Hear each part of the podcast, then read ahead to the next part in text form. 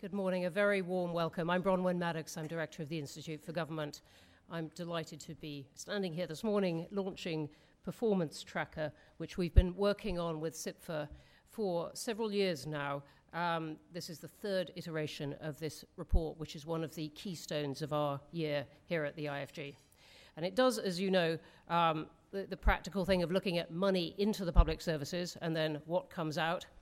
All credit to the team for bringing it ahead of the ever advancing budget. We were dancing round, as was uh, a lot of this part of town, uh, the, uh, the, the, all the guessing game about when the budget would finally land, but we uh, very much wanted to have our say uh, ahead of that. Why do we do this? Well, it's one way of putting numbers to one aspect, a really important aspect, though, of government performance, and that is the delivery of public services. It also is a way for us of capturing the impact of austerity and the room for efficiency that might be there in the future. It raises the question, which we address in some of our other work, about you know, what can you do about transformation? Can these things be uh, delivered differently if there continues to be, as, as is uh, uh inevitable, such pressure on national finances?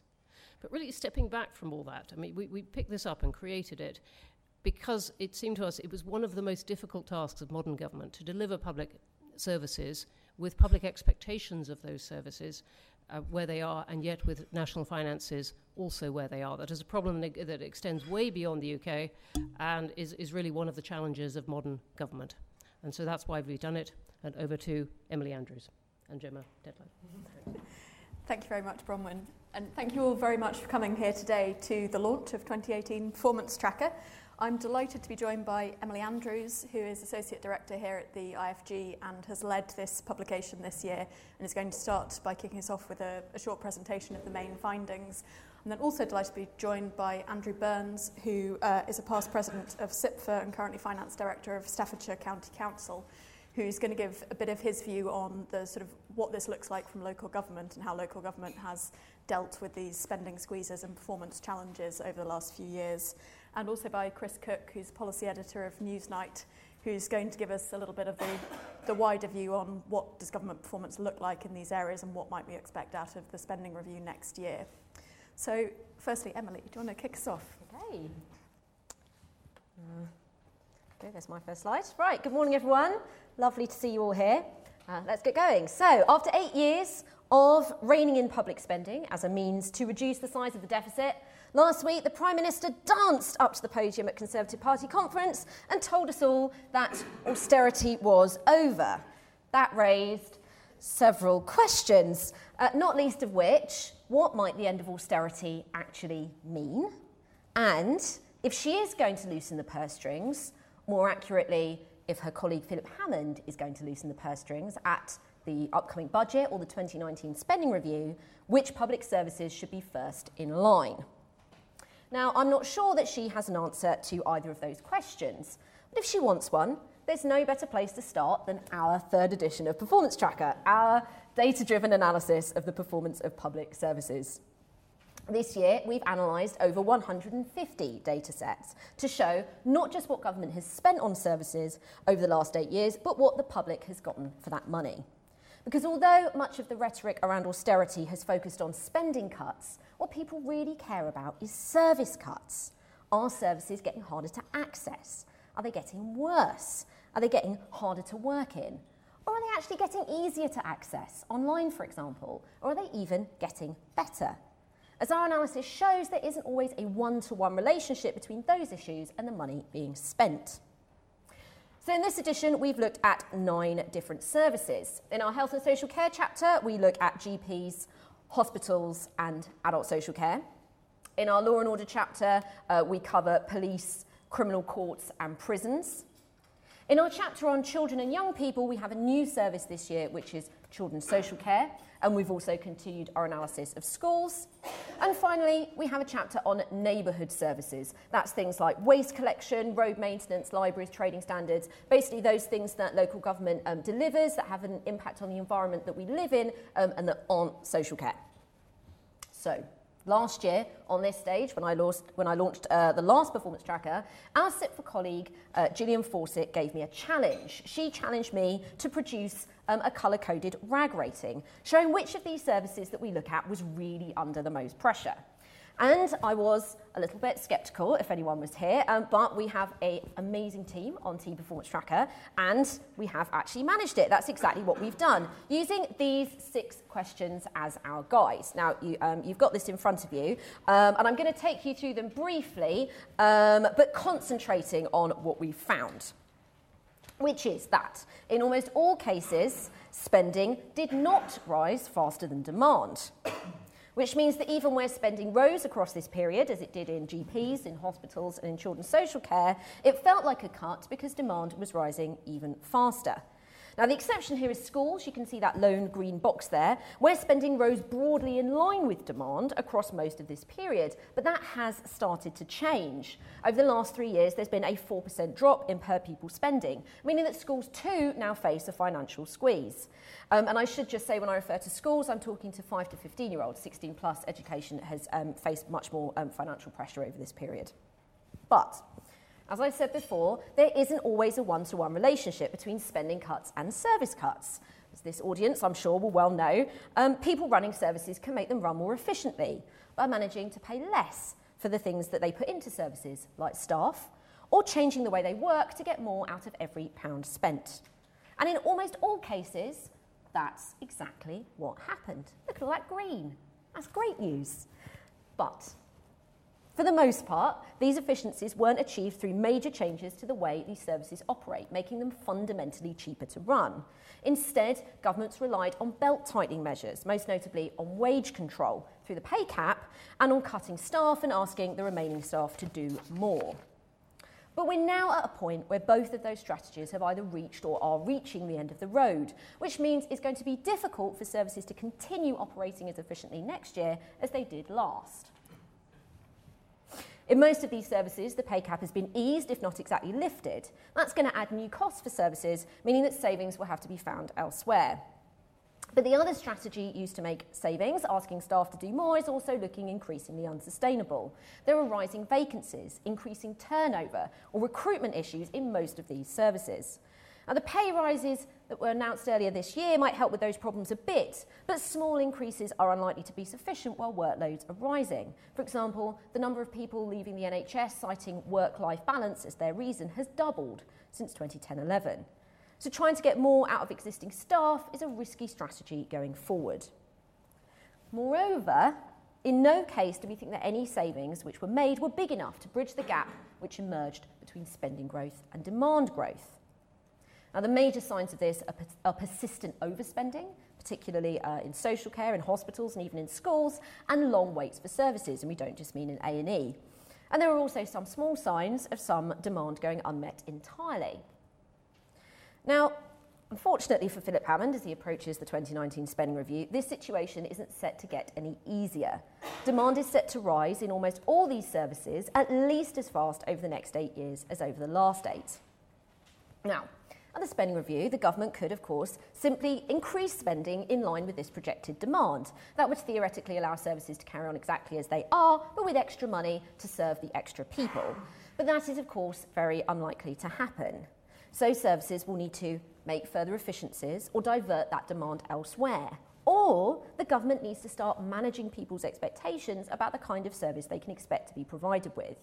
And right now, we can see limited evidence of credible plans to make that happen, meaning there's a lot of work to be, to, to be done between now and the spending review. So, this is what our concern rating looks like. And to my mind, the services fall into four broad categories.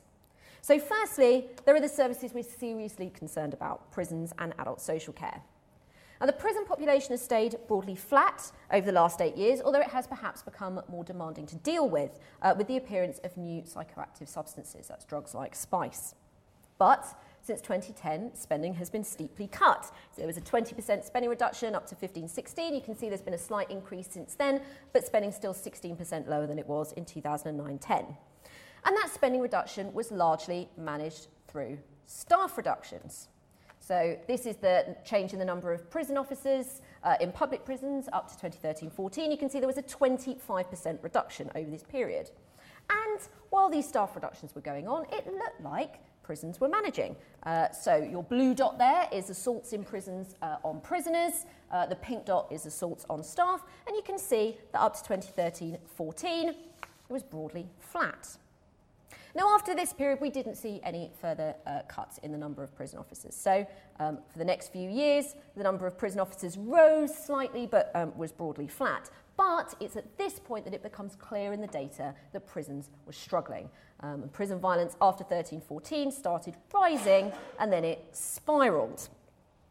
Now, the government didn't take action here. It didn't quite take action here. It kind of took action between here and here at the 2016 autumn statement when the Chancellor injected an extra 291 million um, into the prison budget for extra prison officers. Um, and we're starting to see the results of that spending come through now. So in the last year, prison officer numbers have gone from here to here. Um, they've increased by over 3,000. Um, but we're yet to see that come through in the violence stats. Over the last year, prison violence has gone from here to here. There were twice as many assaults on prisoners in 2017-18 as they were in 2012-13, um, and three times as many assaults on staff. Now, Rory Stewart, the Prisons Minister, has said that he will resign if this situation doesn't improve um, in, in the worst performing prisons, but I, I think his job is probably safe. We should start seeing the impact of staff increases come through in this year's violence data, at least a little. But prisons are clearly in a really precarious position, and we can see no evidence that the prison service could manage to make any further spending cuts right now, which is a big challenge, of course, for the 2019 spending review, with the Ministry of Justice being one of the few uh, unprotected departments. Now, as you can see, our serious concern about adult social care goes across the board. And there's lots of reasons for this, um, and I think Andy will probably pick up on a few of them, but we're particularly concerned about a couple of things. Firstly, the sustainability of the provider market. After research from the Competition and Markets Authority showed that local authorities were paying, on average, 10% less than the total cost of each care home place that they supposedly paid for. So that's one reason. And the second is that the Social Care Green Paper, the thing uh, which is supposed to set us on the path towards financial sustainability, is now a year late. And even if it does come this autumn as promised, it's still going to be, of course, uh, a good four or five years before any solution that comes of it is implemented. So we need a medium term plan to get us there, or at least another big injection of cash. So those two um, are in our top box. Next, there's a set of services that are a bit more in the middle. So the issues in hospitals are well known. I don't want to talk about them in detail. Spending has risen, but not as fast as demand. Um, and while the quality of care in hospitals has been broadly maintained, efficiencies clearly haven't been enough to keep up with demand, leading to lengthening waits for treatment and persistent overspending. Um, but hospitals aren't in our top box right now, um, partly because we know that things are going to change for the NHS, but we, we don't know how. We can't judge the credibility of the new reform plan until we see it. Uh, but of course, if we don't see the new NHS reform plan uh, this side of Christmas, I think that grey box down the bottom is going to go red. Now, Children's Social Care is our um, new service for this year. Um, and while it's in the middle in terms of what we judge, we know that it's high on the list of things um, that uh, local government uh, is really worried about. So a CIPFA survey of local government finance officers this year showed that uh, children's social care was their number one concern. It's now overtaken adult social care. And there's a couple of reasons for that. One being um, that it costs a huge amount of money, and the second reason being that demand is growing. So spending for children's social care has risen over this period. It's gone up 14%. And while the number of children is rising more slowly than this, uh, there is evidence that the number of children in need of care is rising rather faster. Certainly, there are more children receiving some kind of in- intervention from children's social care.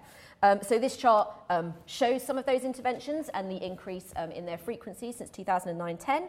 So, you can see that the number of Section 47 inquiries, that's when a group of professionals come together to decide if a child is at risk of harm, um, those have more than doubled since 2009 10. We've also seen a big increase in children subject to a child protection plan. That's when children are being visited regularly by a children's social worker. And also the number of looked after children, so the most intensive thing uh, that children's social care does, that's gone up by 13% over this period. So there's a clear financial squeeze here. Um, and there's a couple of very small warning signs appearing around quality, or small warning signs around quality. Um, the most notable being the, um, the number of children who are being re referred to social care um, after their issue was supposedly dealt with um, has doubled since 2010. But the pressure really seems to be coming out, I think, in workforce issues. Um, so this chart shows the number of vacancies uh, for children's social workers. There were 5,800 vacancies 5,800 children's social worker vacancies in 2017-18 in England, um, compared with 3,610 in 2012-13, a 61% increase. Now, as you can see, this has plateaued over the last uh, couple of years, but turnover remains really high. Uh, last year, the equivalent of 14% of the children's, of children's social workers left the profession. Now, not all of these thousands of vacancies are going unfilled. A large proportion of them are filled by agency staff. But that's a big cost for local authorities. One estimate suggests that agency spending has almost doubled between 1213 and 1617.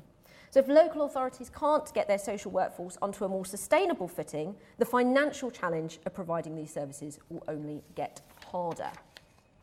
Now, I should make clear that our analysis uh, focuses on acute children's social care, not on the wider set of children's services that local authorities deliver. So the things we don't look at include those more discretionary, largely preventative activity that local authorities do for children, such as running youth centres. And we know that these have sustained heavy spending cuts. Spending on services for young people, whatever that means, um, has halved since 2009-10. But beyond the closure of Sure Start centres, where there's been a lot of attention given, we don't really know at a national level what the consequence of those spending reductions has been, which puts that wider set of children's services in the same box as these services, where we're really lacking some key information to judge how far improvements have been made and, crucially, how much further they could be pushed. So in police, the missing piece of the puzzle is actually around demand. So we know that high harm crime is rising, things like knife crime. But, according to figures from the NAO, over 60% of the incidents that police respond to are not crimes. They're incidents like responding to people in a mental health crisis. And while that NAO figure is really useful, neither, neither we nor the government has a full understanding of what that non crime demand actually consists of, of, how much police time it's taking up, or of how that's changing over time. So we can't really say what the police are dealing with and what the cost implications of that are. Now, criminal courts have sustained very heavy spending reductions, and we know that big efficiencies have been made. We know that the process of dealing with trials has become more efficient. But many concerns have been raised about the quality of justice being dispensed in those trials, on which we have little information available. Um, and I'm sure Andy will have more to say about neighbourhood services, where we know that spending has been heavily cut and we know that efficiencies have been made, but we're really lacking data to say what the consequences of those spending cuts have really been. And finally, we've got the slightly sunnier uplands. Uh, schools and GPs. Now, schools are in this category because over the last eight years, they haven't faced the same financial squeeze as other services. There is evidence, however, that they've taken on more work, things like um, careers advice, uh, more pastoral activity, as services around them have been squeezed. And at the same time, results have been on an upward trajectory. So while schools have done, so schools have done pretty well over most of the last eight years, but that situation is starting to turn. Spending per pupil has now fallen, and schools are being asked to make some greater efficiencies. Now, the size of the squeeze isn't huge, but it entails, I think, a shift in gear for schools and for the government, from a relentless focus on results to one which also pays more attention on value for money. I think that's a big cultural shift. And that's also, of course, in the midst of real challenges recruiting and retaining teachers, particularly at secondary level. Now, GPs are, in a sense, actually the reverse of schools. They've moved from a very challenging financial position to one which is uh, less so. So spending on GPs was basically flat up to 2013-14. Um, but since then it's risen, supported since 2016 by the investment that came from the GP five-year forward view. Now we know that demand was rising across this period. So that early point up to 2013-14, that would have been a real, real squeeze for GPs. Um, but it's difficult to estimate exactly by how much demand has grown. There's no nationally collected data, for example, on the number of GP consultations taking place, so we don't know how much more GPs are doing. But the estimate we, we do have, based on demographic change and historic need for services, suggests that now at this point in the last couple of years, spending may now be at least matching demand growth, putting them in a somewhat easier position. At the same time, of course, there are clear pressure points. The number of GPs has fallen consistently every quarter since 20, September 2015, despite government's intention to increase numbers. And people are waiting longer and longer for appointments. So, this shows um, the proportion of people who were seen at GPs on the same day that they contacted them, um, and that's going back to 2012. Um, and you can, as you can see, that actually went up slightly it might have gone down last year. We can't tell because of a lovely methodology change. How we love those so. Um, but I think that this line, uh, what it's basically telling us is that GPs are managing to prioritise their most urgent cases. But the proportion of people being seen the next working day has fallen, and the proportion of people being seen a few years later has fallen as well. Meanwhile, the proportion of people being seen a week or more has steadily risen. Now, that isn't necessarily a bad thing. Maybe some people want to wait longer. Maybe it's more efficient for some people to wait longer. But this is at odds with the government's stated aim to increase access for GP services, not restrict it. Um, at the same time, however, GPs are making major changes to the way they operate, giving people different ways to access services, and they could keep pushing those changes much further. So, this chart shows the growing proportion of GP consultations taking place over the phone, now at 9%, only 100 years after the invention of the telephone. That's not my joke. Uh, hopefully, it won't take as long for online consultations to become more widespread. So there's clearly scope to keep improving the way that GPs interact with patients and to push these technological changes further. Although, of course, a note of caution, history tells us that any changes involving the internet shouldn't be done quickly or on the cheap. So that's just a small flavour of what we have to say. There's lots, lots more in the report itself. Um, but just to finish, here is our whole concern rating again. And to me, this doesn't paint a picture overall of public services in crisis. But clearly, all parts of the public sector are being stretched to some extent. Improvements are possible. The line at the bottom isn't all red. At a micro and macro level, there are changes to be made which could cut costs and make these services fundamentally cheaper to run. But efficiency savings are getting harder to find.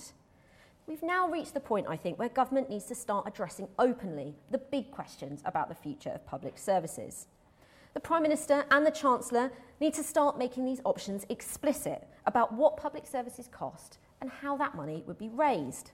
Tough decisions will have to be made, whether tax increases or lower expectations of services, or more individual contributions, or radical service changes.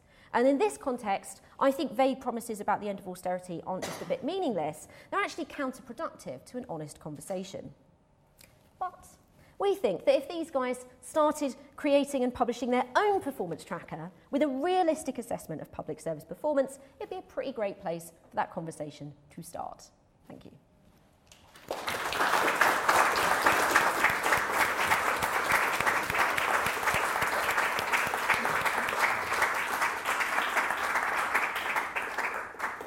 Thank you very much, Emily.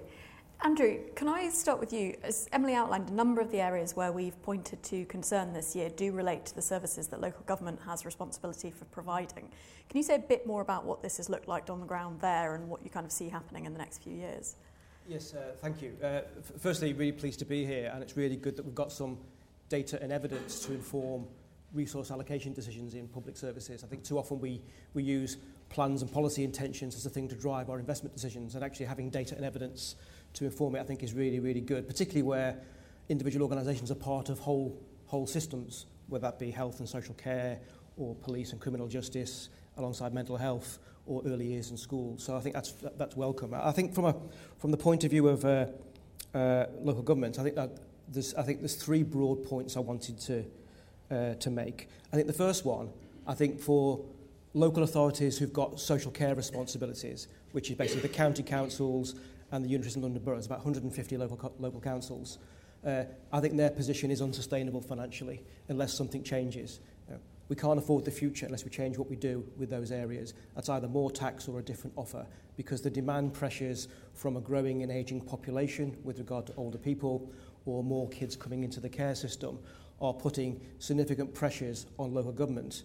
And the statutory responsibility to balance the books and the responsibility to fund social care for adults and children means that councils are now having to start to cut the universal services that are visible to most people libraries and highways and environmental stuff in a way that maybe hasn't been apparent in sort of the first half of this sort of austerity period. I've been a finance director in Staffordshire for about 10 years, so eight years of austerity with at least two more to come despite the rhetoric. And in the first five or six years or so, I think the narrative was about we've become more efficient and as an organisation, we are doing more with less. I think the reality in the last couple of years in particular, and as we look forward, is actually we are now uh, doing less and people are paying more. Local taxpayers for council tax and business rates are paying more tax and they're seeing they're getting less for it. And I'm not sure that's, that's sustainable. And I think uh, the social care precept, which some of you I'm sure will be aware of, is now about 8% of a total council tax bill in councils who've got those social care responsibilities. There's been a shift from national to local taxation to fund social care without a public debate about is that the right thing to do or is that sustainable? And I think that will need to be dealt with over the, over the, medium, uh, the medium term. Now, councils are increasingly looking at income generation from maybe charging service users or being more commercial, and at the margin, that's helping, but actually, that's only a marginal contribution. Over the medium and longer term, something's got to give, uh, which I, guess probably will need to be more tax, more so than a reduced offer, unless the public accept that actually they're prepared to see deterioration in the services for adult social care or children's social care. I'm not, I'm not sure that's easy, easy to see. Uh, just as, as an example, uh, in Staffordshire, in 2010, we received £200 million of revenue support grant. It will be zero next year.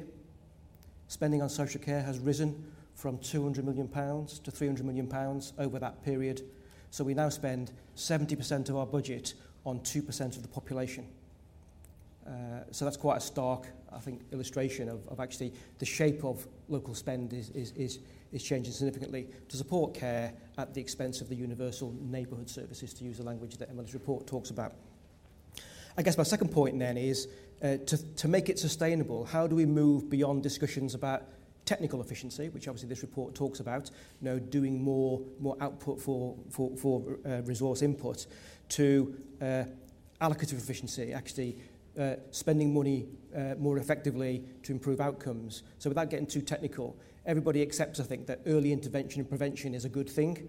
You can see the benefit of those investments and over time, but for whatever reason, it doesn't appear to, to, to happen as well as it could or should. Investing more to prevent demand increasing in the first, rather than uh, having to meet those demands and pressures further down the line.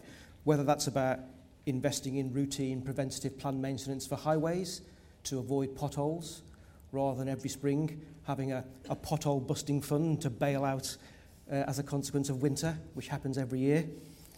Investing in social and community care services uh, to uh, prevent falls or urinary tract infections in older people, the biggest cause of admissions into, into hospital, rather than having money bagged as winter pressures to reduce delayed transfers of care from the NHS into people's own, own homes. Again, winter happening again every year. Or a third one, uh, uh, investing in early years and childcare to enable young children to be school ready and to support families struggling with new parental responsibilities and desire to get back in the workplace. I think all of those three things, people say they are good and sensible things to do. But the reality is that it doesn't happen. And I think there are probably three barriers there as to why those things don't happen as maybe they could. Firstly, there's something about the cost of uh, putting in place the new alternative takes time to pay off. You end up having then some double running costs of the existing day to day versus the sort of the better sort of future. And funding the double running costs and transformation costs, I think, is difficult. I get the other bit is sometimes an organisation will make an investment in one bit of the system but the benefit will flow to another public organisation somewhere else in the system. You know, the fruits of your tree sort of fall in somebody else's garden, if you like, and actually uh, organisations in competition under pressure find it difficult to release resources in another part of the system. Now, the solution to that for me can only be about collaboration, and that can only happen locally bit close to Whitehall to say that that can't be solved from by central government. That can only be solved in local places, in my view, through local collaboration on the ground in those, in, the, uh, in, uh, in those areas. And actually, I would contend that investing up front in transformation and double running costs uh, will be better and cheaper than cut, cut, cut crisis bailout, which I think has been a feature of what has happened in some of the areas you've highlighted Emily, in, your, uh, in this tracker and the previous, the previous one. I guess my third point, which I guess is a bit more optimistic perhaps, and that's about the potential of technology, uh, digital, mobile, and data to transform the relationship between the citizen and the state. Now, we've, all got at least one device on us, and I think that's transformed the way we live our lives, but it hasn't yet at scale transformed the way we do public services, and I think there are huge opportunities there to do that. Uh, of course, we need to be careful about digital exclusion. Those people haven't got access to the latest smartphone or a, or a Wi Fi signal. Uh, questions about the ethical use of data and data as a public good, and also questions about the financial savings only made from uh, digital if you switch off the analog services that they are meant to replace. Uh, rather, rather than run them alongside each other. But I think potentially the potential of technology could also enable real-time performance data about public services to be used in a way that maybe help rebuild the public's trust in some of the public institutions that we are that, that, that, uh, that, that we serve in. So uh, I think there's an optimistic view about data, but we need to be very careful about that. I think there is an issue about how do we invest in things that prevent and improve and reduce demand in the future, not just find more resources to meet demand in the short term. But I think my main point is uh, I think the current system for councils have got care responsibilities is not sustainable. Uh, and there's been a, a subtle shift towards local taxation to fund that in the short term. And I'm not sure that's a, a medium or long term solution. The social care green paper and maybe the budget may say something about that, but I think something's got to, got to, got to give because otherwise we're going to have a deterioration in the sort of public service of those most vulnerable and people paying more for them, but seeing the things that they are used to expect for their council tax and business rates no longer, no longer being there. Thank you very much, Andrew. Chris, so you obviously spend a lot of your life looking at these things. What's your sort of take on the government's record in this area and what are you expecting from next year's spending review? So I think so. If we go back eight years to the beginning of the current sort of um, austerity period, I remember sitting in rooms like this, and we talked about how the state should cut its coat to meet its cloth. And we, I think, learned people sat around and we all decided the most important thing is the state decides what it's going to do, decides what it's not going to do, and it funds the things it's going to do properly, and it stops doing other things. Because the worst thing would be to just salami slice, because salami slicing would just leave everyone unhappy. And we had this, there was this whole sort of typology about whether we were going to have sort of Canadian austerity or Swedish austerity.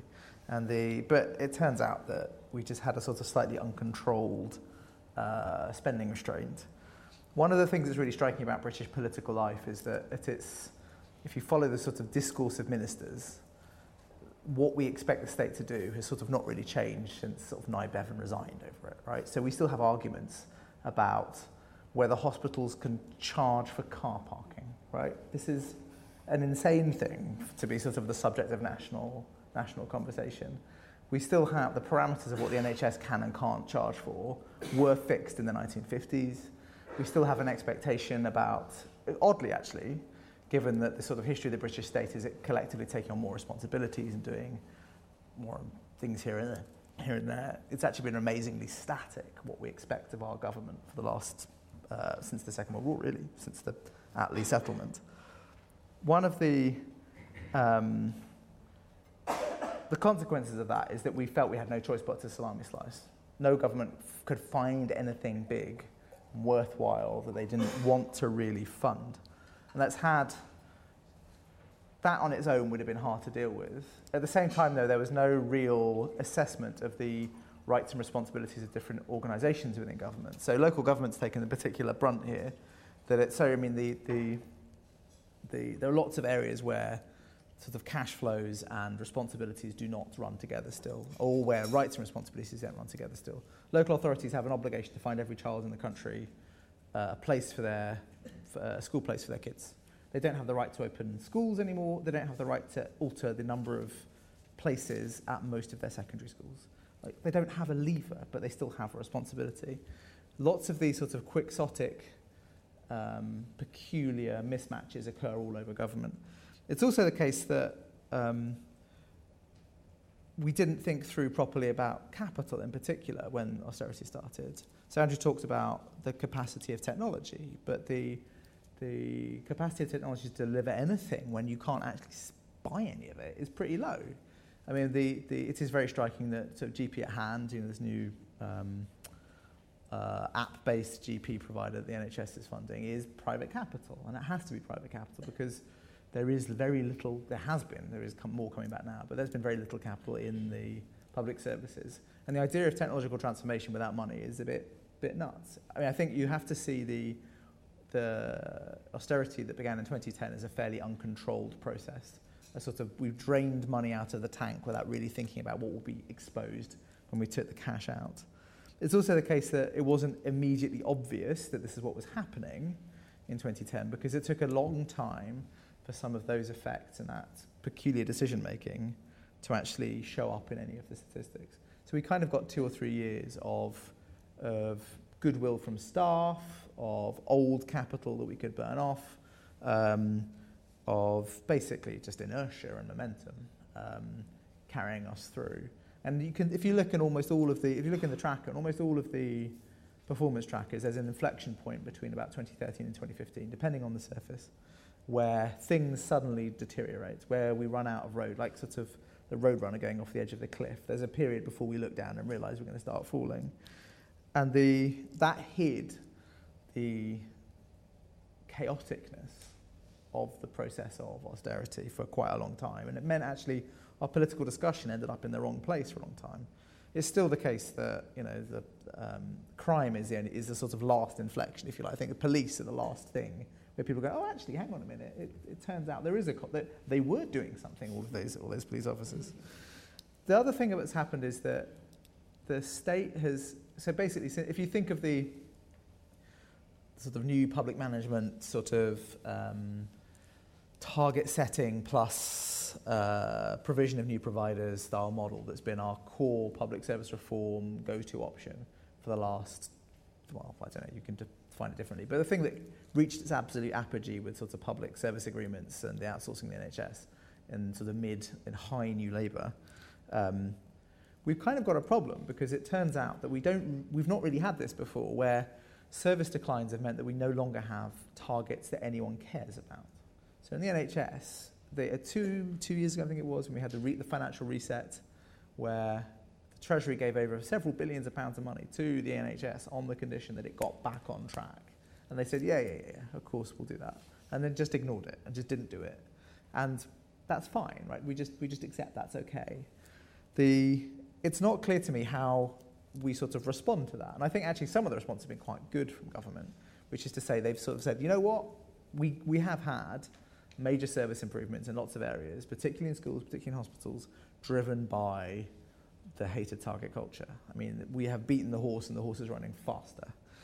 The problem is that in lots of these places, uh, targets, as it, as it happened, particularly in schools, I would say, um, had kind of run out of road. There was nothing to do. You had to actually feed the horse better before it would run any, get any quicker. and actually, we're, mo- we're moving towards um, in some places are quietly moving towards thinking about the capacity of individual bits of the sector, which is something we haven't done seriously for, for a long time. We're actually thinking a lot more about whether, I mean, the, the presumption that if we just set the target and give you flexibility, you know, that's the way you run the public services is, or we bring in a third provider to, to do this stuff is kind of, has been attrited in the last few years. Um, but equally, there are places where it just looks like the government it has no concept of how to sort of do this stuff. It's very striking that the, the NHS is basically moving towards sort of the education regulation system of about five years ago.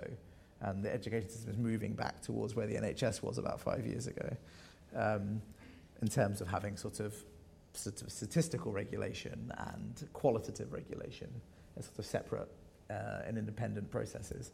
They're, they're sort of crossing each other at the moment.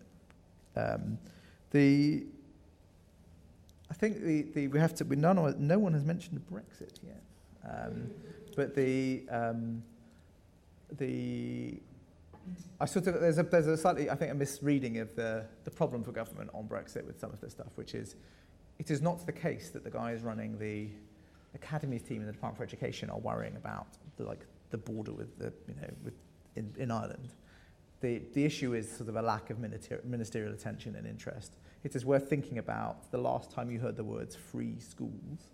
Whatever you think of free schools, the, you know, this thing that was going to revolutionize our, uh, our education system hasn't really been mentioned for a few years. The, um, it is worth considering um, whether, you know, what, what, whether the government has basically the appetite to do anything. I mean, if, if it had ideas, if it has the, the appetite to actually deliver anything. I think it's that, it's ministerial energy rather than sort of departmental um, capacity as much as anything. Uh, I mean, I think finally also that the, the so what are we going to get from the spending review? Well, it is fundamentally a spending review that's going to be run by the Treasury. And the, the, I think one of the things that the Treasury, I hope, has learned in the last eight years is that you basically can't waterboard services to make them better. Like the idea that if you can just like just hold them down for a bit, they will get better because they have to get better, don't they? Because otherwise they'll be disastrous. It turns out they can just be disastrous, and they like they they have to.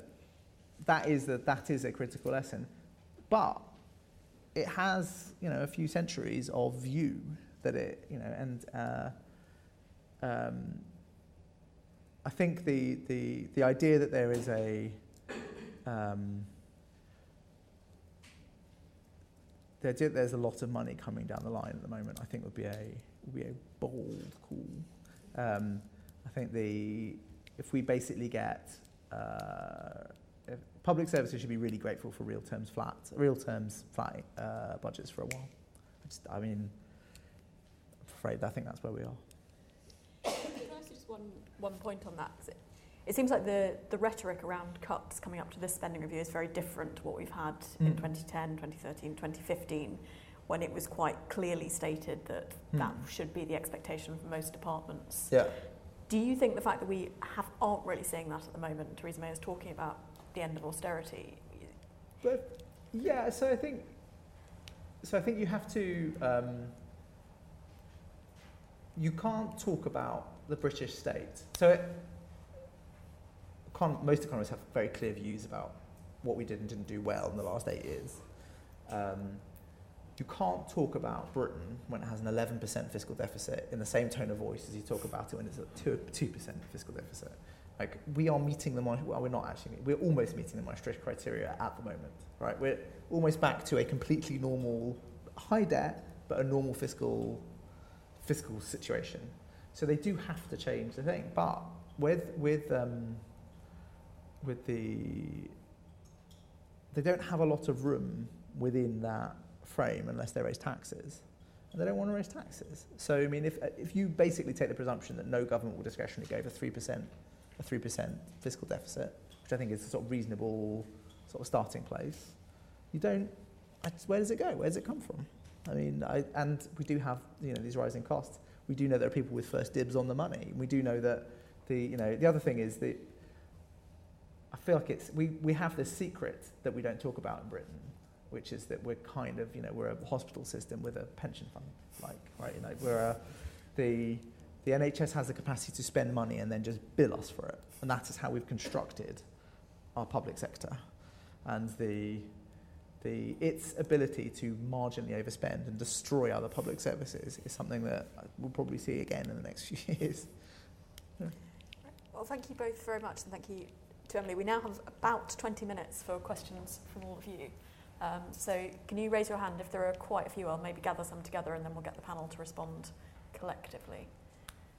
So, Tony? Okay, let's start with Tony then. Can you say who you are and where you're from, even if the rest of us don't know you?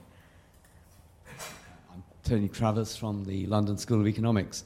I mean, this has sort of come up, but let's say it a bit more. I mean, the underlying difficulty that the state in Britain faces is that we have a very centralised system, and separately, national politicians of all parties can't bring themselves to explain the relatively simple trade off between uh, raising taxes and public expenditure. So we're headed for a public sector. I mean, we, by the time there's no deficit, and if taxes don't go up much, one, we'll have one of the smallest states in G- o- OECD certainly in Europe. And yet we're still promising the full range, Chris has mentioned this, of public services. And of course, as politicians um, are trying, you know, with a lack of self confidence really, trying to get elected, they'll go on offering this. But the difficulty that that produces, and the, you know, all the charts that will be in this report will show this, is that over time, because of the privileging and protection of some services, there will eventually be no money left for all the others. It's a mathematical certainty.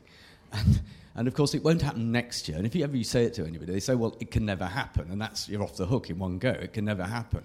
But the truth is, we are headed precisely, and the OBR's produced statistics that show this, to that endpoint.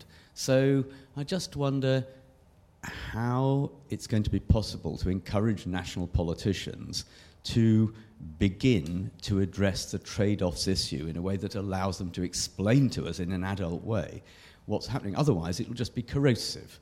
It will be corrosive of trust in politics to the umpteenth degree. Second little point the um, Migration Advisory Committee, in its recent report, suggested that there should be no, uh, as I understand it, no further low skilled migration to the United Kingdom in the new system. The government seems to embrace that. But it also says very clearly that that would require public sector pay at the low end to have to rise very significantly to be competitive. How's that going to help? Chris, do you want to? Well, I think on the so on the first thing, I saw a senior political reporter last week tweeting, complaining at his local MP about fly tipping. Like, what do you think his job is? Right, there's like, there's a completely baffling, we have a complete, you cannot underestimate at any point how bad Britain is at understanding, at like our basic civics. Okay, I mean, and the, the, I think it feel like it's a cop out to say that things should be put in the national curriculum, not least since most schools no longer have to follow the national curriculum. But the, but the, the lack of basic uh, understanding of the state and the lack, of, and actually, I mean, it's a failure of media to to properly explain that you're all nodding very enthusiastically. Great. the, um, the, to, to explain properly what the rights and responsibilities of different different people are. But there's also a there's like a um, there's a what do you call it um, um, collective action problem here, which is that while one politician will promise they can deal with fly tipping, no other politician will pretend they can't, will say they can't. It's not for me, it's for them. And at the general election, we had the crackers sight of the SNP going on television to talk about schools in Scotland during an election that explicitly excluded schools in Scotland as a topic. Like they, they use it, they weaponize the ambiguity. And we, I mean, it is, a, it is a problem of the media, I think, is the answer to your first question, that we have not allowed, we have not been aggressive enough in saying, no, no, no, no, no, Nicola Sturgeon, I'm afraid, this is an election about you know, the, the federal parliament. You have to stick to federal issues. Um, not that I'd pick, no, she's just the first example came to my mind. There are other bad politicians are available. Um, the, um, God, I'm going to get in such trouble. Um, the, the, um, on your second thought, I can't remember what it was. The migration advisory. Oh, yeah, it's, it's, but it's everywhere. Yeah, yeah.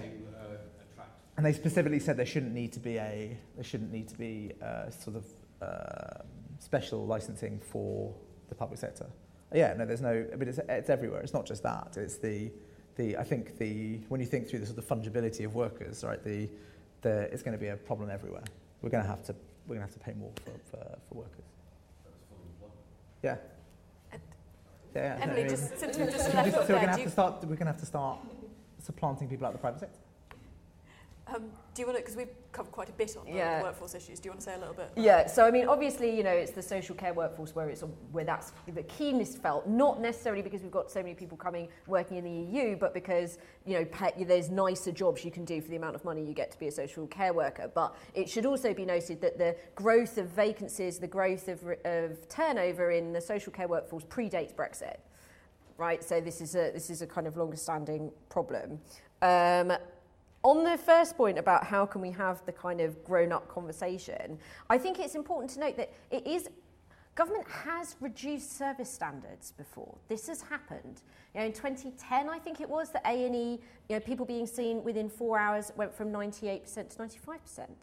Uh, you know, the, the target that everyone has to be uh, have see their GP within 48 hours of contact them that was also got rid of. So, so it can be done, and, and, and like as you know, as the, I mean, maybe that was done more subtly, and it, it's not quite the same thing as having the grown-up conversation. But I think you know we're at the point where basically you know the 95% four-hour A and E waiting time target is a fiction, and I think that we're in real danger if the big money that was given to the NHS all gets funneled in towards meeting that target because then nothing changes. And there is a choice to be made. There is a genuine choice to be made. You know, that 20 billion a year when it when it reaches 20 billion a year, that's not going to be enough to both transform the health and social care system and also recover waiting times targets. And, and so, you know, it, I think, you know, re- letting go of that fiction might be helpful. Um, and also, I'd also say a good starting place for the conversation would actually be, I'm sure you'll agree with this, Tony, a more grown up conversation between central government and local government. And actually, you know, there being a kind of a, a, a more, a better understanding, more backwards and forwards going there, um, and greater channels being opened as the decisions are being made in the Treasury um, about spending decisions um, between, for local government to kind of feed into that. That's something we said in our recent report about the spending review, but that seems like a, a good starting place and a necessary starting point. If I pick up on Tony's first point, I think, uh, I think, I mean, the answer, I guess, w- will hopefully be a combination of uh, a change in uh, the size and nature of the tax base and some reform to what the offer is uh, and, and maybe some further direct contributions towards the cost of individual services and, and a mixture of those. I think we also maybe need to have a responsibility to ensure that we, you know, unpopular as it might be, sort of speak truth to power and actually use data and evidence to say actually what it's like. Uh, and there are some in- decisions that, you know, things like the, the triple lock on pensions and winter fuel payments, which are financially unsustainable. Now, saying that is not popular, but we shouldn't not say those sort of things. Uh, I think in terms of tax bases locally, uh, if you gave local control over all aspects of council tax and business rates and potentially other taxes. Now, I live in Birmingham. There's talk there about a tourist tax to fund the Commonwealth Games and other things, for example. I think uh, a broader, ra- more plural range of taxes linked to reform. And then the third thing is actually, whilst I think individual public sector organisations have become ever more efficient as organisations, the whole system is demonstrably not so. Now, in Staffordshire, we have a county council, eight districts, a city council, six CCGs, four hospital trusts, two community trusts, a police authority, a fire authority. Before you go anywhere near housing and education, that's 22 organisations, each with a chief executive, a finance director, a back office, etc. The cost of existing and the cost of transacting in some aspects of public services is unsustainable. That's not going to solve all of it, but I think a combination of reform with a more honest conversation about what the real choices are as a consequence of the impact of the rationing we spoke about earlier on, uh, I, I think will hopefully uh, mean that we can uh, move the debate on a bit and maybe we need to talk to citizens more directly and get citizens to put pressure on politicians rather than just talk to politicians uh, our, ourselves in public institutions.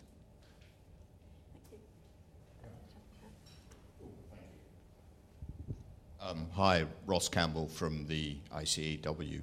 Um, we talked quite a lot about the uh, the spend expenditure side of the equation. We haven't talked so much about the revenue side.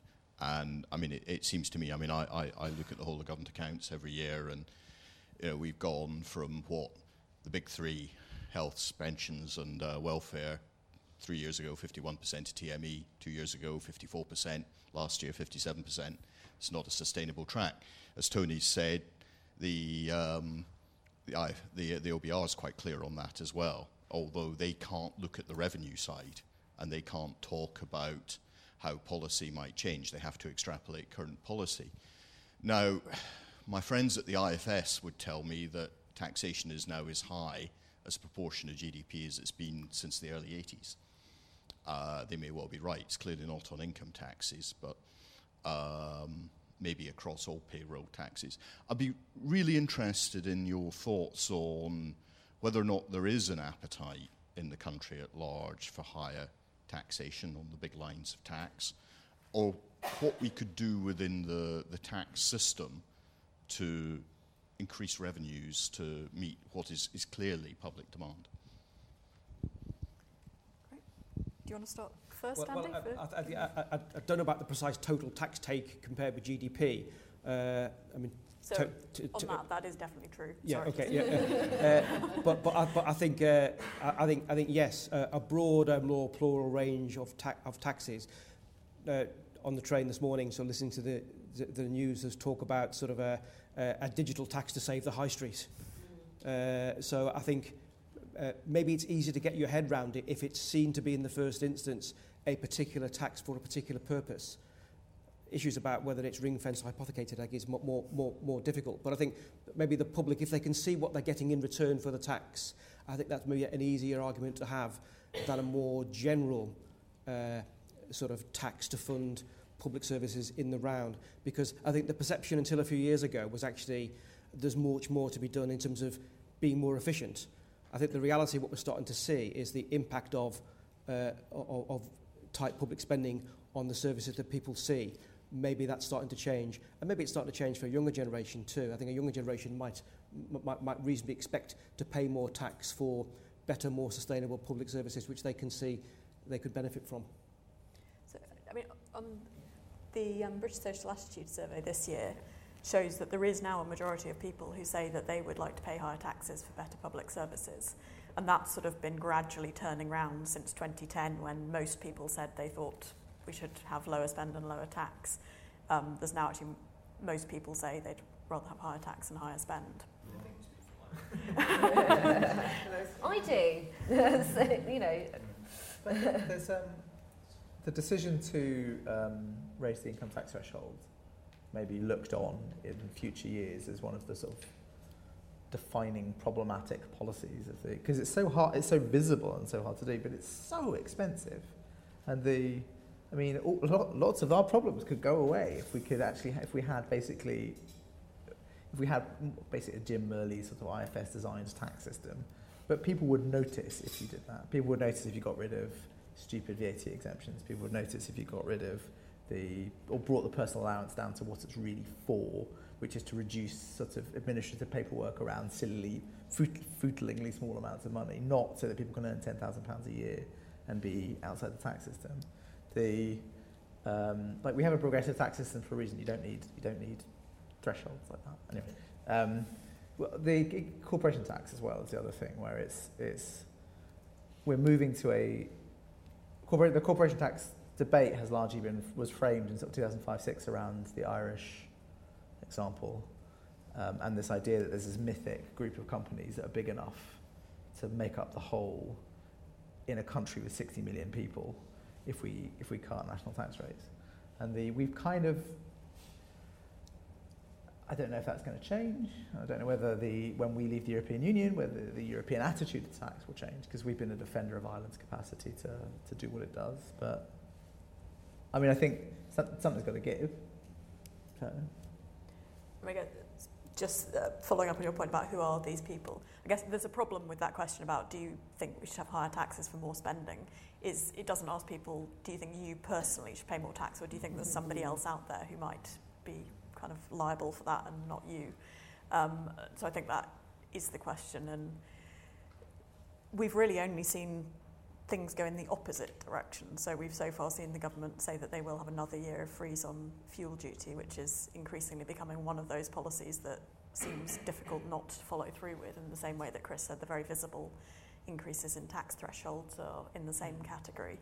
Um, also Labour's, Labour's manifesto is very striking for basically promising it won't, this, you're not going to pay you're not going to pay more tax, and they'll pay more tax. Um, and the, I mean, one of the, the IFS's criticism was, I thought it was very unusual of the, which was how it, you do realise there's a very small number of people you're talking about, and they have accountants, right? You know, you're not going to get you're not going to get 50 billion quid or 45 billion quid or whatever it was out of that 10, I think it was 10 percent of the population they hoped for. But um, the corporation tax one is is a slightly odd one. I mean, I'm sure you talk to a lot of businesses. That doesn't even seem like the business lobby groups are really particularly pushing the idea that we need to cut corporation tax any further, and yet that obviously still is Mm. one of the ones that. Yeah, Mm. exactly. Uh, um, do either of you want to add anything? No. Okay. Um, great. Uh, Paul. you Paul Wallace, I'm a journalist. Um, could I ask you about the position with regard to vacancies, with regard to the quality of personnel in, in yeah. the various public services. I believe that Steve Nickell did a, some research, uh, it was ages ago, but it was about the importance of paying teachers enough, and he attributed uh, uh, deficient standards in schools to not paying them enough. Of course, that was one of the changes that occurred with the Blair regime. But um, I just wonder whether we're at a point where the quality of, of people in public services is now acting to reduce their quality, their quality too. Emily, do you want to? Yeah, okay. So, so there, it has been the subject of much discussion here at the Institute whether, you, whether experience is a reasonable proxy for quality uh, and it's very difficult. So what I can tell you is that we've seen the experience levels in certain public services go down, right? So, for example, in prisons, so you know the government met its target, exceeded its target to hire to increase prison officer numbers by two and a half thousand this year, uh, but they had to hire five thousand people to do it because so many left right? And there, there's a, now a huge proportion, I'm sorry I don't have the number of, um, at the top of my head, of prison officers who've, who've only been there for two years. And, and that has to be something of a risk to quality. Um, so we're seeing recruitment and retention issues in other areas, right? So schools, you know, every, you know, there's a, a, a target for how many teachers, uh, trainee, postgraduate trainee teachers are going to be recruited every year. The government's getting further and further and further away from that target. There are over 3,800 teachers short in secondary schools last year. Um, and that's obviously particularly um, uh, particularly notable in uh, your STEM subjects, right? In, in science, technology, maths, um, uh, computer science. Um, but even we're not even recruited enough English teachers this year. English teachers. Um, and I think, but I think actually, you know, obviously, particularly with those subjects where you can command a much higher salary elsewhere, and that's, you know, very much the case in things like computer science, then, then pay is, is, a, is kind of has to come in and be part of that equation. And but that tiny little uh, the, the, the, kind of the little easing of the pay cap isn't, isn't going to be enough to, to help with that, I shouldn't think, while we're in a situation, of course, where, where there's concerns about workloads and actually workload is what is what comes out as the other kind of big issue here. So you know research by the national foundation for educational research showed that people were uh, leaving teachers are leaving for a pay cut. They're not leaving for a pay rise. Okay so that you know they're leaving for more part-time work. They're leaving for more flexible work. It's these kind of kind of quality of life issues that seem to be the issue there. Um, I mean, uh, so yeah, and I mean, you know, we've got, you know, we see that in the NHS numbers as well that I cited. Um, you know, so certainly turnover is increasing and, and, and, ex- and you know, in most of these services, experience is going down. Um, and that's, whether or not it's a risk to quality, it's also just very expensive. You know, this is one of, you know, and that I think is the big concern about it is that, you know, if you've got to keep hiring people in order to keep up with it, that's, that's a huge cost. Um, and that's one of the reasons I'm really worried about it. So I think there was, I, I think it was some Gatsby research, or it may have been Sutton Trust yeah. looking at um, the, the cost of that you'd have to pay to hire particularly STEM subject yeah. teachers. And that showed that you could get pretty high returns for a relatively small amount of money in terms of the quality of your teachers. But that does raise a point that schools so far have not been willing to pay different subject teachers different amounts of money. Mm. Um, so it's kind of a question about whether schools would be willing to target extra spending to fill those big vacancy which areas. Is, which is very countercultural. the department, when it, when it analyses the teachers' labour market, one of the department's really strange like conceptualizations of the labour market is that they, they really worry if you have high vacancy rates, they really worry if you have a high turnover rate in a school, and they really worry if um, teachers aren't staying in a school for a long time. So they look at parts of the country where those are endemic.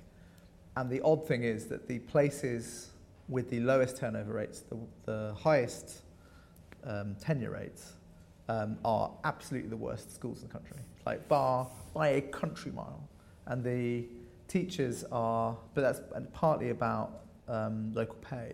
So there are teachers in like East Yorkshire, which is like, which is a sort of one of our most problematic educational regions, um, or sort of around Hull, where they are not leaving, they are not moving on, they are never going to another school, they're not seeing any other schools, and you know they are immovable, and they're paid really well for the local area. They can live in big houses, you know, and basically no one's ever asked them, no one's particularly put pressure on them before the recent years to, to I'm not going to say to try harder, but to like to, to standards haven't been as big an issue as they have been in some inner London boroughs.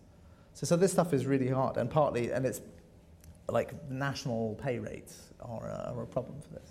And the, you know, and the other big challenge is, of course, you've got teachers, you know, young, you know, much higher turnover in London, where you've got younger teachers leaving, because, and then you, you lose your senior leadership pipeline as people go to buy houses. Hmm. So we probably have time for one more question. Would anyone like to shoot their hand up to make a claim for? Okay, great, gentleman over here.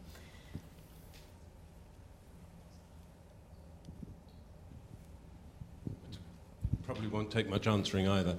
Um, thank you for really interesting and useful um, information and analysis, and well done on rising to the colour coding challenge. um, I don't think anybody will be surprised at all the red in the adult social care column, but I was also struck by the grey in the row about um, evidence of efficiencies there. Um, and I wonder if you've got any explanation for that. Uh, we can. I can do it. Graham, do you want to do it? Okay, right. Okay. So, um, so part of the problem is, and, and Graham can correct me if I have this wrong, is on the, the kind of data that we have about adult social care, right? So if you just look at the raw numbers, the number of uh, uh, uh, care packages that have been provided have gone down much faster than spending, which would suggest that the system's become much less efficient. But obviously, that's not that's not happened, right? Because you've got uh, your most intensive uh, services are, are uh, cost more, um, and you and, and that's the things that have been more protected. But we don't have a really accurate cost weighting for those things, which make it difficult. And also, we're lacking a lot of data because so much of that's being provided not in the public sector, it's being provided in the private sector. So you, so you lack a huge amount of um, output data about what's going on because not only is a lot of it being provided uh, so state funded care being provided by third party providers, also a lot of the time that's happening alongside uh, people who um, are paying for themselves, so you can't really pull them apart, and it's, it's a real challenge. Um, have I missed anything important? If, if I can maybe add, uh, so, uh, if I use sort of adult social care in Staffordshire, but actually Staffordshire is a typical uh, social care uh, organisation. So adult social care is either residential care for older people or domiciliary care, home care type support. Uh, and in both cases, we are providing, uh, we're spending more money, but on fewer people. We've tightened eligibility criteria to ensure we can balance the books. Uh, the costs of packages are rising, but actually we are supporting people with more intense needs. The costs are rising because of things like national living wage, so there are cost pressures in there. Uh, but also, with, when, when we are purchasing that from marketplace rather than providing ourselves, our, our, our prices in procurement, uh, per unit prices are falling, and the, and the markets are now telling us in some places they're starting to fall over. So there's, the, there's uh, undoubtedly some technical efficiency going on there in terms of uh, uh, uh, getting some price efficiency, but actually at the expense of pushing some providers to a place where they're saying it's not it's not sustainable. But as commissioners, we've had to tighten eligibility criteria, which means actually you need to be really, really needy and very, very poor to get any social care support. uh, low-level support or support which you might have previously got uh, when, when, when, when you had some ability to contribute yourselves has been rationed off the scale. Thank you very much. I'm afraid we're now coming to the end of our session. Thank you all very much for joining us. I hope this has given you a bit of a taste of what's in the performance tracker, but please do go and read the full report. There's an awful lot of, of numbers and further analysis in that. Um, I think as we've hopefully kind of conveyed to you, we've now had eight years of quite deep cuts to many areas of public services and other areas seeing spending not even not matching the growth that's been that's happened to demand. That started with a drive that actually many services did become more efficient, but actually that has become harder and harder over recent years and is going to be continue to be hard in the coming years as demand pressures continue to grow if the government doesn't allocate more money to those things. Um, but kind of our call on the government is to have a more honest conversation with the public about the extent to which we can really continue to expect the same scope and quality of services if we aren't willing to allocate more money to do that. Uh, and if we don't allocate more money, then what is it that is going to give? Is it, is it the scope of services? Is it a lower quality? Uh, do we cut some areas and, and protect others? And that's hopefully what we will see happening in a more honest way in the run up to the 2019 spending review and in this budget. But we wait and see. Thank you very much.